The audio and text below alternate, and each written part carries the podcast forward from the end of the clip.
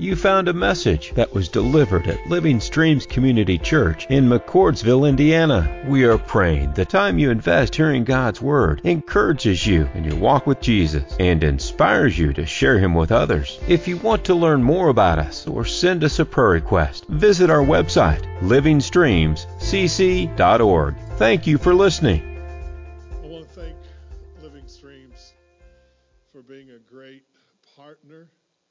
In sharing Jesus around the world.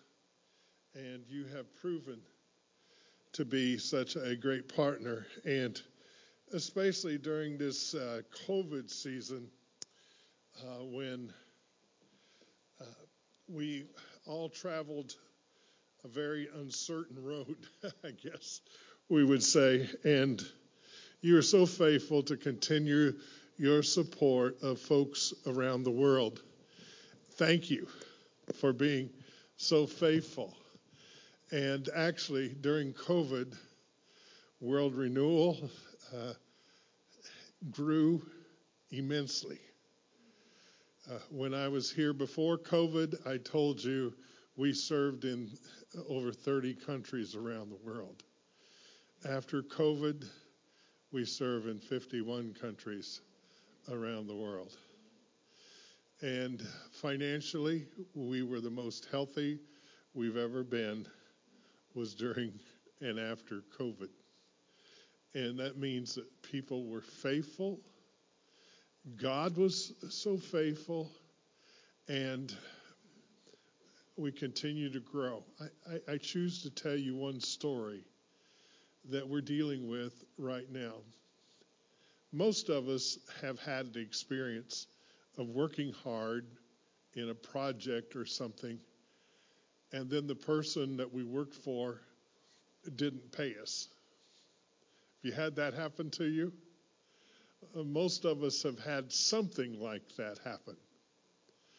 One of the situations that we deal with around the world is social justice. Uh, prejudice against uh, skin color, ethnic groups is not just a problem here that we face are facing in the United States. It's a human problem globally.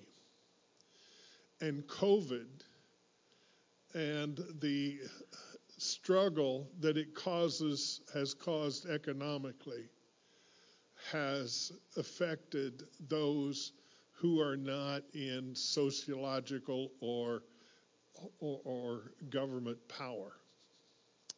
One of our situations, and I can't give you the name, although I know it, and I can't give you the country, although I know it exactly, the location. A group of people are part of a, a nation that we would label persecuted country. In other words, it's illegal to convert someone uh, to be a Christ follower like most of us in this room are. And slavery has been illegal uh, just a short period of time in this country. And the lesser group sociologically are desert dwellers. And they take care of those who've been uh, in charge. they take care of their their herds and and cattle and sheep and goats and all that sort of thing. And they worked really hard during the COVID period and then were not paid. What do you do when you have babies that need milk? Uh, that need fed, and you've worked really hard, and then your boss didn't pay you. That's what we're dealing with. And one of the pastors and the desert dwellers um, said, You know what would really help is if we could donate to families a female sheep that was expecting a lamb. and then the first female lamb born will give that family would give to another family. And that provides hope, that provides opportunity to take care of oneself. Uh, that's just a problem and challenge that we have faced over just the last few weeks. And it really is a ministry that this church already supports. But this is a new problem that we are facing. The problem of prejudice is a problem we have been facing since we began and since the human race. So I just want you to know that there's that kind of thing going on, and you're already a part of because that particular pastor who asked that was already a part of what you support. But that's the kind of thing you're involved in, whether you knew it or not. And so, God bless you. Thank you. Thank you. Thank you. I appreciate your partnership.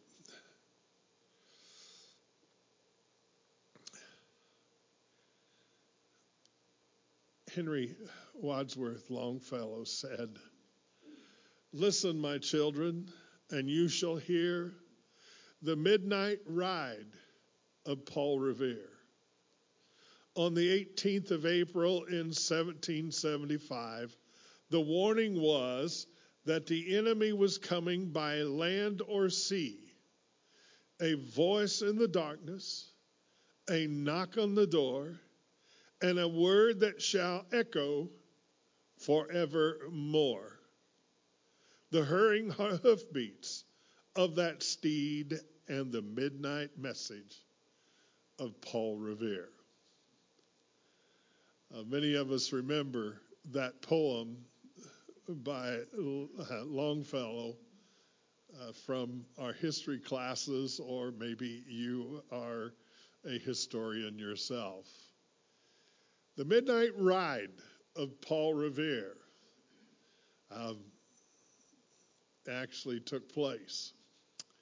He, he rode a borrowed horse from John Larkin.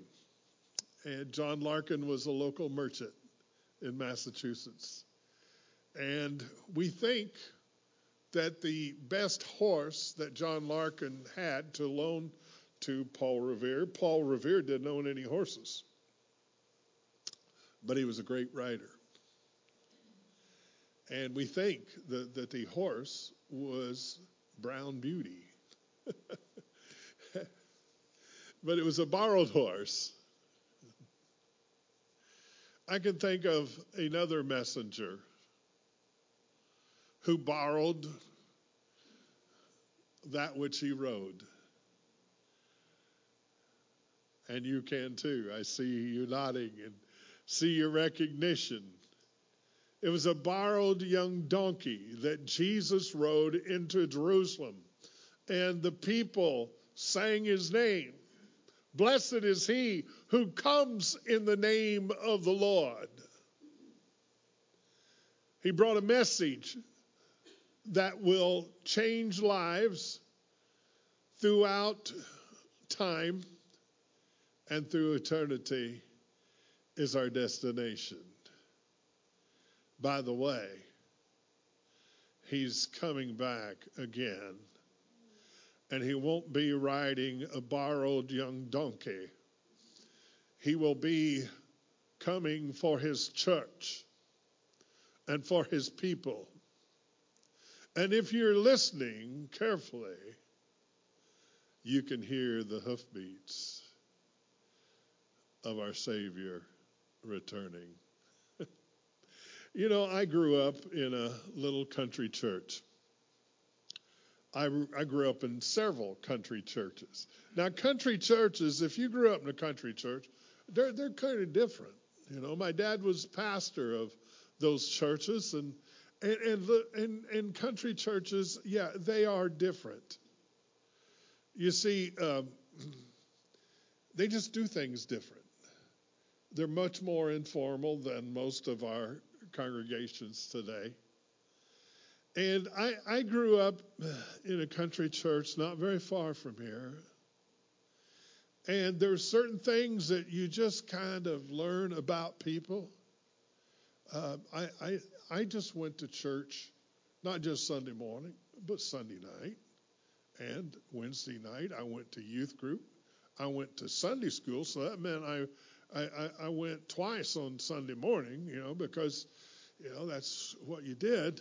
And my little country church, believe it or not, when I went to Sunday school as a kid, we had a sandbox in our Sunday school room, and we had a flannel graph board, and they told the Bible stories on the flannel graph board while the re- we kids we played in the sandbox. It was white Medusa sand. It was awesome, absolutely awesome. And but one of the things that uh, we did on Wednesday nights, they called it prayer meeting, but it, it, it, we didn't pray very much. It was mostly Bible study. And they would pick a passage of scripture, and everybody in the room, they would go around the room, and one you would read one verse. Now, it was interesting culturally that there was a gentleman there that came Sunday morning, Sunday night. His wife was a Sunday school teacher.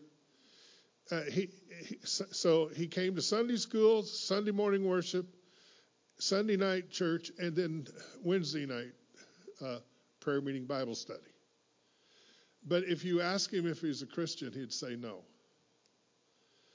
And yet he was in church at least three times a week. But he, he, he claimed not to be a Christian. His wife was a Sunday school teacher.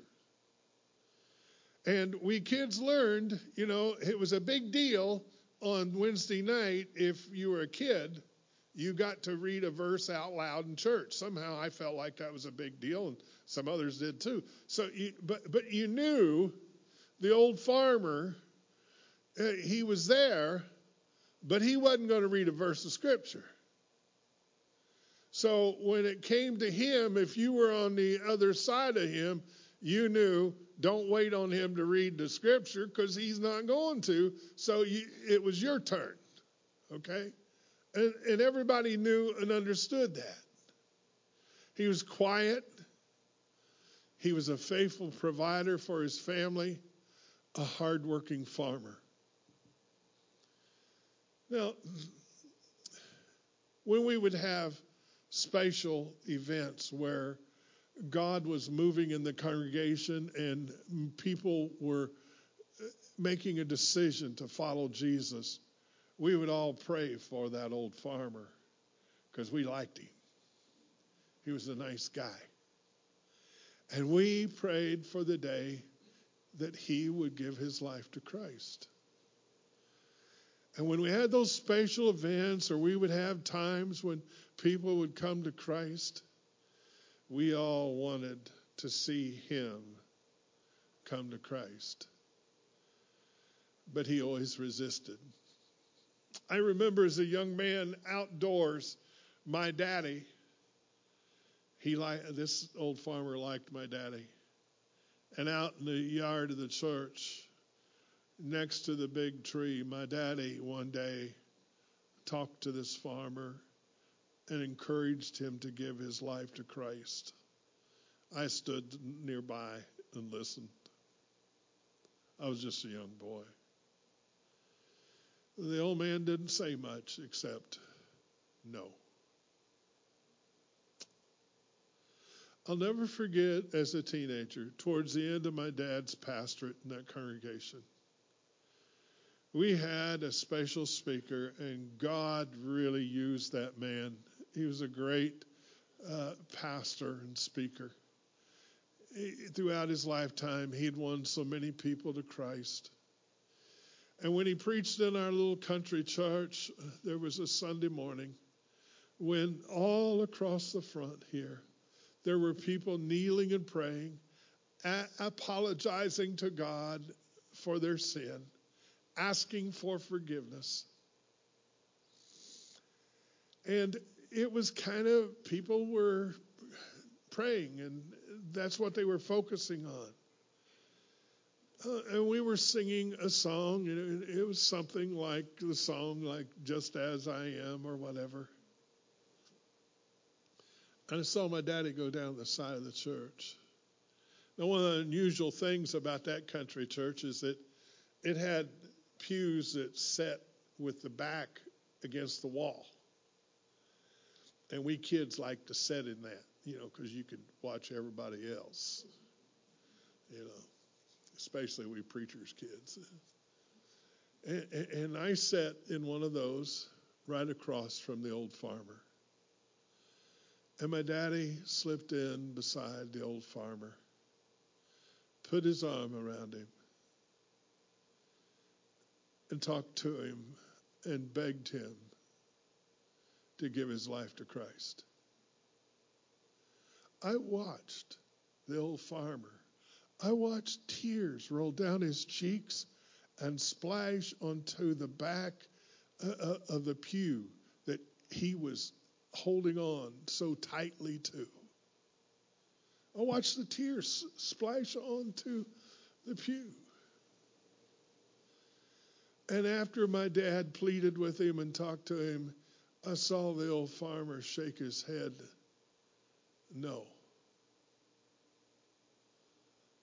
My dad put his head down and walked back up to the platform and prayed with folks, and we went home. It wasn't long after that that a skunk came up around the barn the old farmer farmed, and he went out over the hill with the shotgun to take care of that, had a heart attack, and died. To my knowledge, this man who went to church three times a week, who was begged to give his heart to Christ, to my knowledge, he never did. And last I knew, none of his children attend church today. The decisions we make. Jesus told a similar story. You've been in a series about parables, and understand this is the last uh, parable uh, of that series. This is the story Jesus told on his way to Jerusalem, on his way to Calvary, what we call the travel narratives in Luke. The farm of a certain rich man produced a terrific crop. He talked to himself, What can I do? My barn isn't big enough for the harvest. And then he said, Here's what I'll do I'll tear down my barns and I'll build bigger ones. And then I'll gather all my grain and goods and I'll say to myself, Self, you've done well. You've got it made and you can retire. Take it easy and have the time of your life. Just then, God showed up and he said, Fool, tonight you die. And your barn full of goods, who gets it? Jesus said, That's what happens when you fill your barn with self and not with God.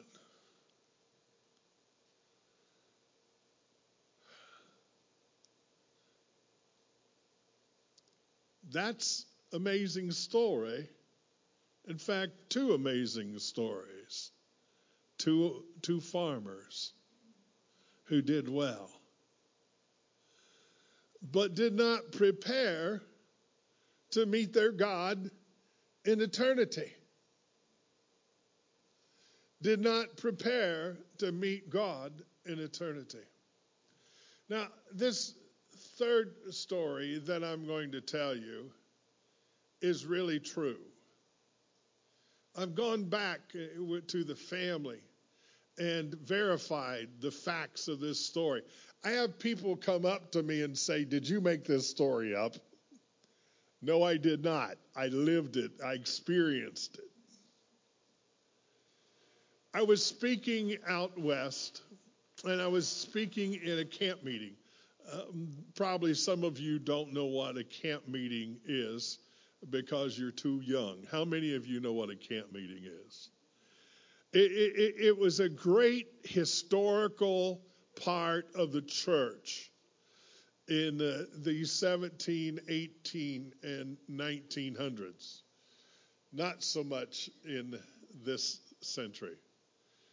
But they would build auditoriums that would be used just for multi church gatherings. And there would be preaching, singing, and usually it lasted at least a week. And on Sunday, there may be four or five services. And if you were a kid, you thought, this is never going to end. Uh, and I've been a part of those, and I have. It, it, was a great time of people coming to Christ, people being spiritually revived uh, as Christians. It, it, was it was a great uh, happening. And I was preaching one of those, and I, I remember I gave an invitation for people to receive Christ. And we were singing a song of invitation. And there were people at the altar praying and to receive Christ. And I watched one old gentleman walk back and he he came alongside a man sitting there in the congregation and I knew what he was doing. He was trying to encourage that old man to give his life to Christ. And the old man just ignored the other man talking to him. You know, and I could tell it made him mad. Now, how did I know it made the man mad? Because his face turned red. And even in the nighttime uh, camp meeting, I could see the redness of his face. He was angry.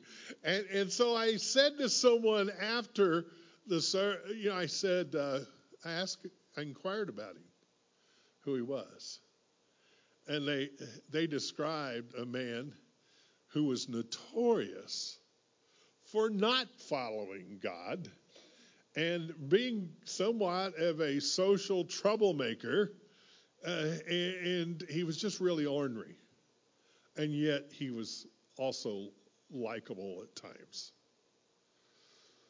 I knew the family. You see, his family had actually pioneered one of the churches in that community that sponsored that camp meeting. And, and later on, I was speaking in that church, and you know, it was my wife and I and our four children who who traveled across this nation when we first started World Renewal, and we would hold services like that.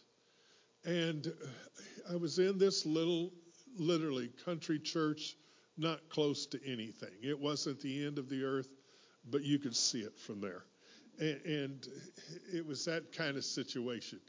And, and they didn't have, that time, we lived in the homes wherever we were doing ministry.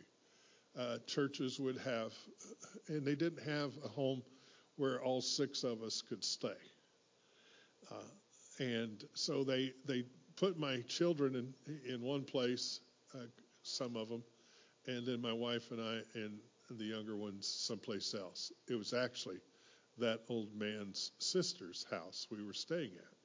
You see, all of his family were great followers of Jesus, missionaries too, except for him. He'd always resisted being a Christian.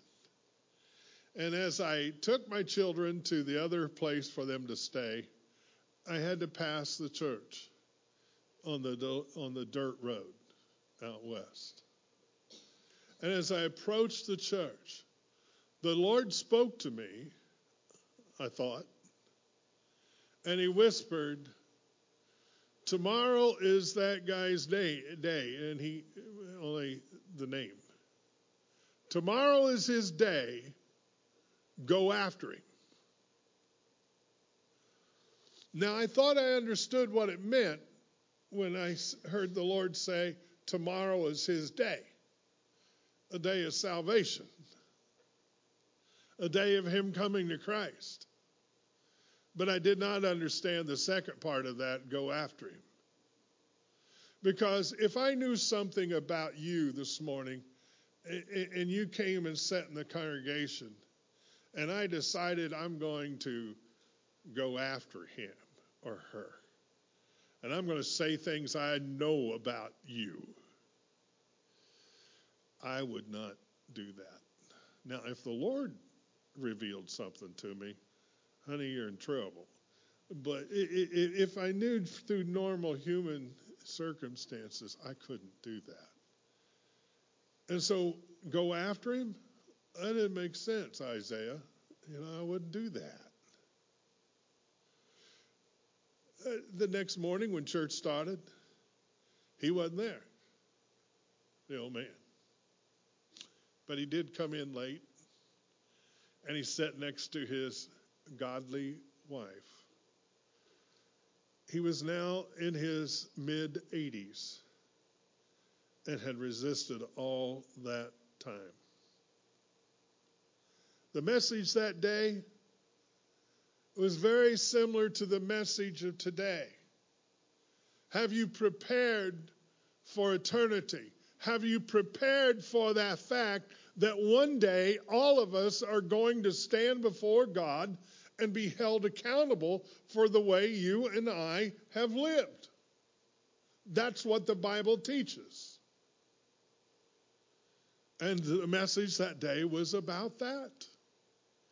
It was about what these two stories they've been talking about. Have you prepared to meet your God? And as I shared that message, Isaiah, this is not good about me as a preacher. I looked back, and the old man was sound asleep. My preaching had brought rest for the weary, I guess, but it wasn't helping his spiritual condition. And I remember standing up there thinking, now he was sitting way back over here. In fact, there's empty seats over there. That's where he would have sat. That's where he was sitting. And, and I thought, oh my, this is his day. And I put him to sleep. He's sleeping through it. What am I going to do?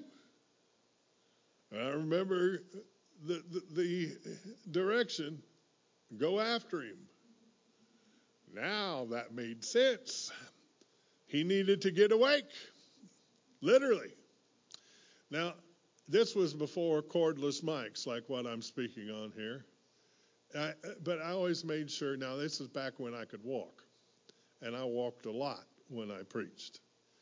And so I headed that direction.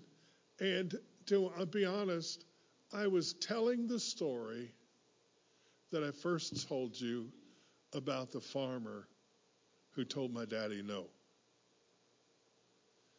And you see, that's the same area geographically that the old farmer sat in and where I was sitting on the side pew.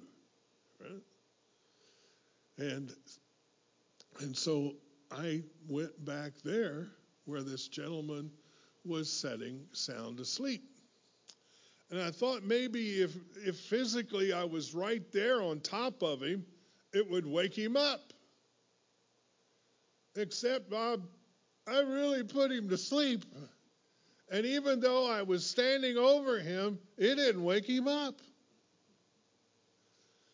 Now I'm, what do I do? You know, I thought, well, if I just talk a little louder, maybe it'll wake him up.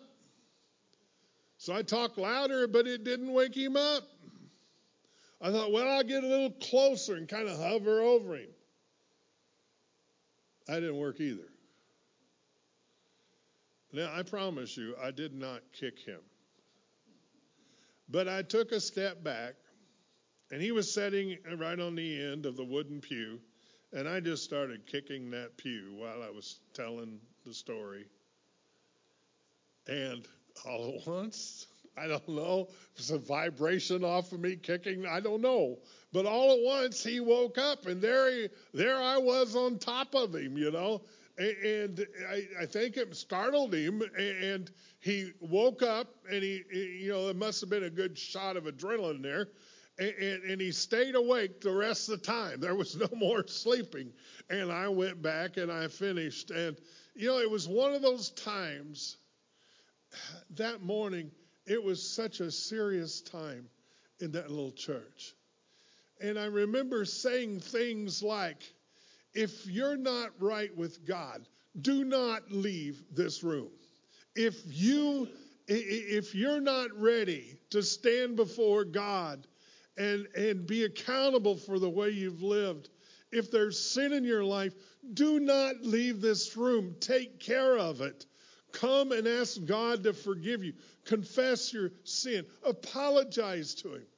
I said that as many different ways as I knew how. And actually, before I got to the point of uh, actually at the end of the service inviting people, people just started getting up and coming to the altar to pray. And pretty soon the altar was full of people. And, and it was just kind of a atmosphere where you thought, man, if you're not right with God, don't leave this room. And I saw two young guys on the back row. They were either getting ready to be teenagers or they were already early teenagers. And they had look on their face like, oh my. and I, I felt for them. I, I'd been in those situations myself. And nobody was really paying attention to me anymore. They were all praying at the altar, people were busy. And I walked back to those two young men. And I said to them, Is God speaking to you today? And they both said yes. And they had tears rolling down their cheeks. I said, Do you need to ask God to forgive you? And they said yes. I said, Would you like to go to the altar and pray? And they both said yes. I said, I'd be glad to go with you. And so we started down this side of the auditorium.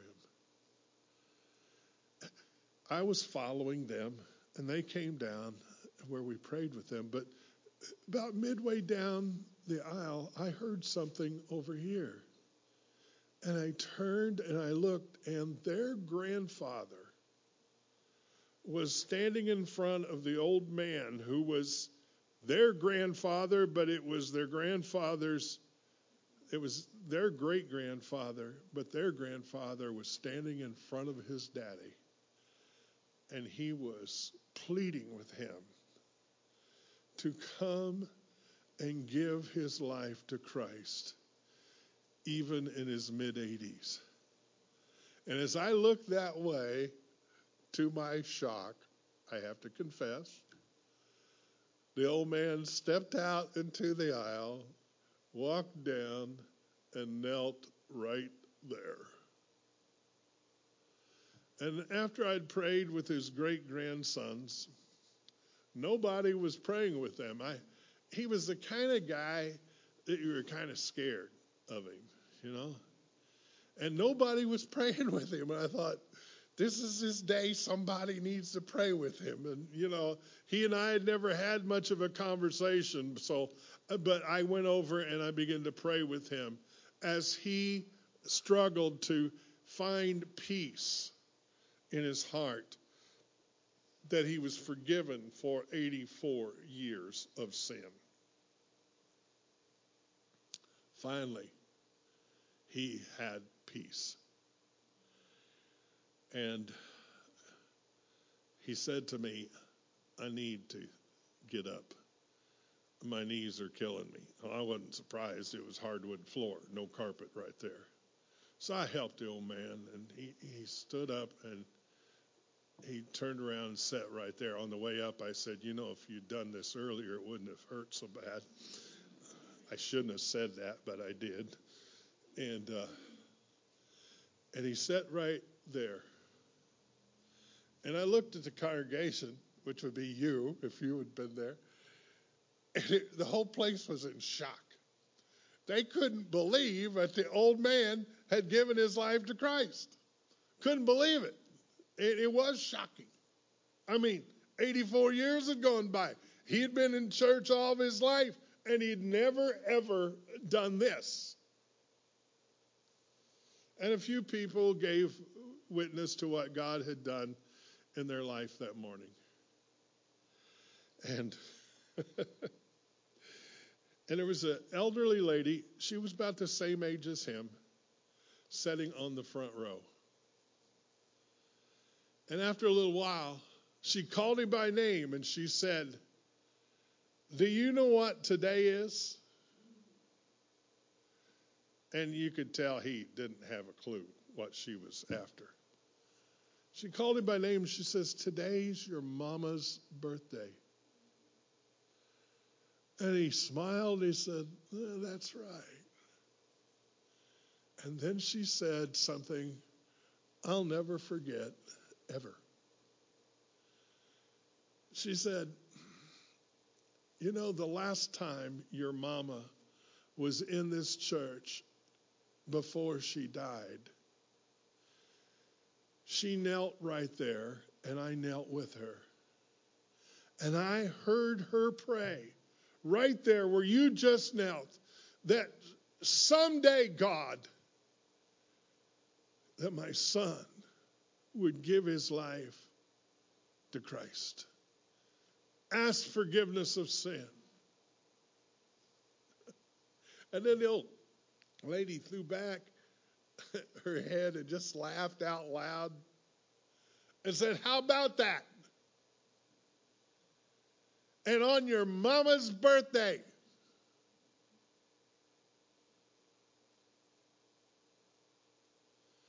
For those of you who have a child or a grandchild that you've prayed for for years, don't ever give up. The goal is that you would meet them on the streets of heaven in eternity. In Hebrews chapter 9, it says, For it is appointed to man once to die, and after this, the judgment. That's what the scripture says. We know we're all going to die. And most of us prayed it wouldn't be during COVID. But we lost some precious folks because death is a reality as it's part of the human experience. But also, as part of the human experience, the Bible teaches clearly that we're all going to stand before God. Look at the scripture, look at it. And after that comes the judgment. I want to encourage you today don't leave this room with any sin in your life. Don't. There's no reason for it. Because Jesus died on Calvary that all of us could have forgiveness of sin. I don't care what sin you've committed. I have prayed with those who've taken other people's lives. I have prayed with those who've committed adultery. I have prayed with those who have stolen things. I have prayed with those who have not told the truth and been deceitful. And this preacher has had to confess his sins in order to be forgiven. It's very simple, it's not confusing. Jesus wanted no one to be lost in eternity. And so the most well known verse on earth of the Bible is what? For God so loved the world that he gave his only Son, so that no one would perish, so that no one would be lost in eternity, but that all would have eternal life and have heaven. I want to ask you today anything in your life that would keep you out of heaven?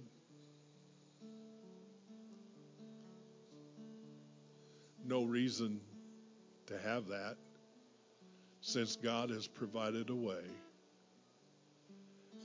for you to be totally forgiven. And He says, when I forgive, that sin is it's gone as far as the east is from the west i bury it and i choose to remember it no more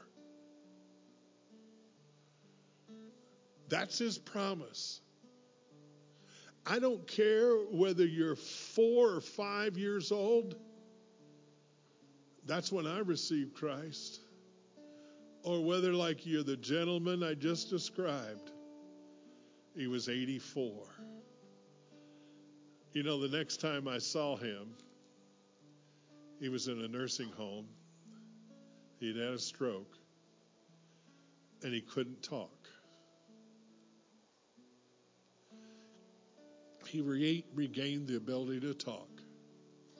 And those two boys on the back row, his great grandsons, that little country church that I just described, one of those boys is the pastor this morning preaching the gospel.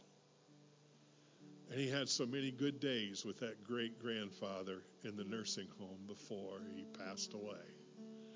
When we sing, God is good, He really is. He knows how to finish a story, He knows how to have a good ending if we give him a chance. I want to encourage you today. Do your loved ones know you're a follower of Jesus Christ? Do they know where you stand with him? Don't have them someday gather around your casket and not know where you were with Jesus Christ. Apologize to the Lord. Invite him to be the Lord of your life. We're going to take a moment, and if you need to apologize to him, do it. Is there anything that would keep in your life that would keep you out of heaven? Don't hang on to it. Ask for God's forgiveness. Tell him right now, let's bow our heads and let's close our eyes. It's less distracting. The bowed head shows respect to Him. Say, God, I need you to forgive sin that's in my life. Please. I don't want to do that anymore. I need your help. Tell him how you feel.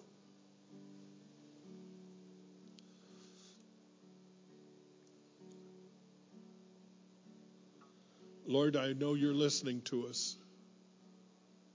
We apologize for sin. We ask your forgiveness. Please forgive us. We're ashamed of some of the things we've done. Please forgive us. And help us to live in your strength to overcome those choices we've made.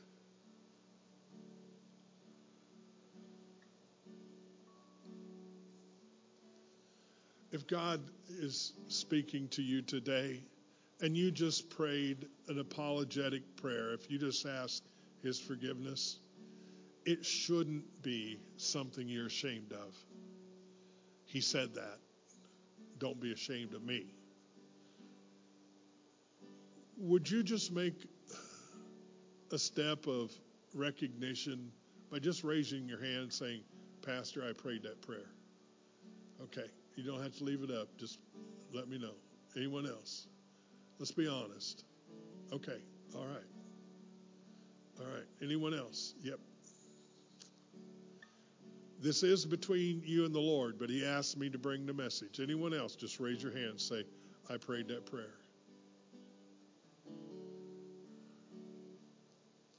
Could we stand? Everyone stand.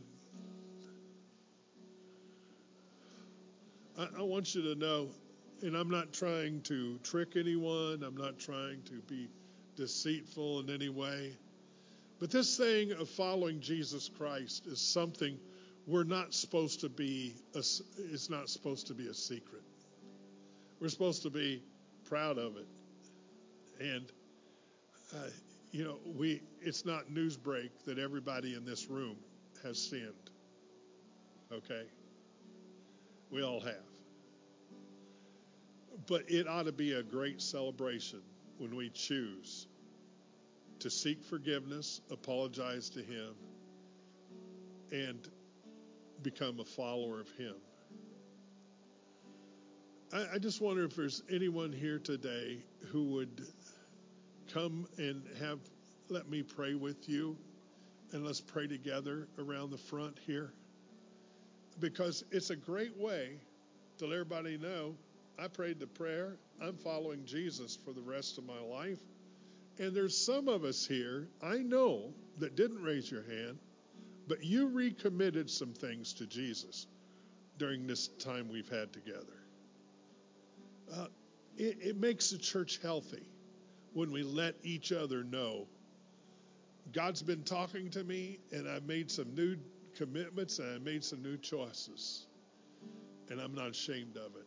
It helps the whole church body be healthy.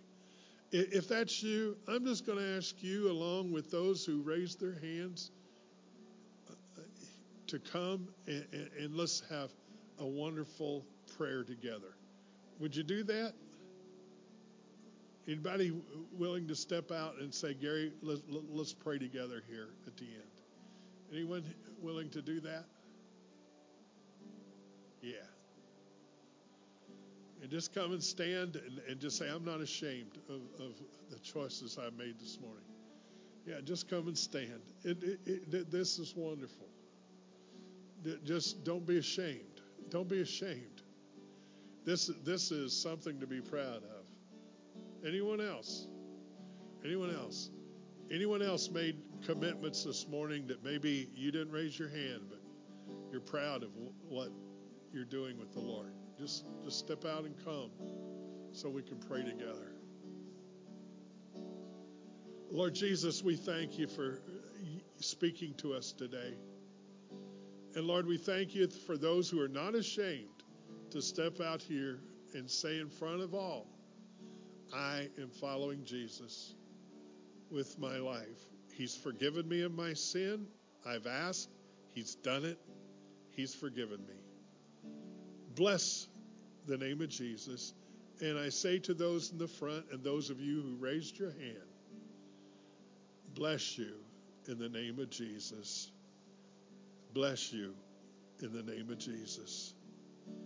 Isaiah, thank you for letting me share today. Thank you, Living Streams, for being such a great partner.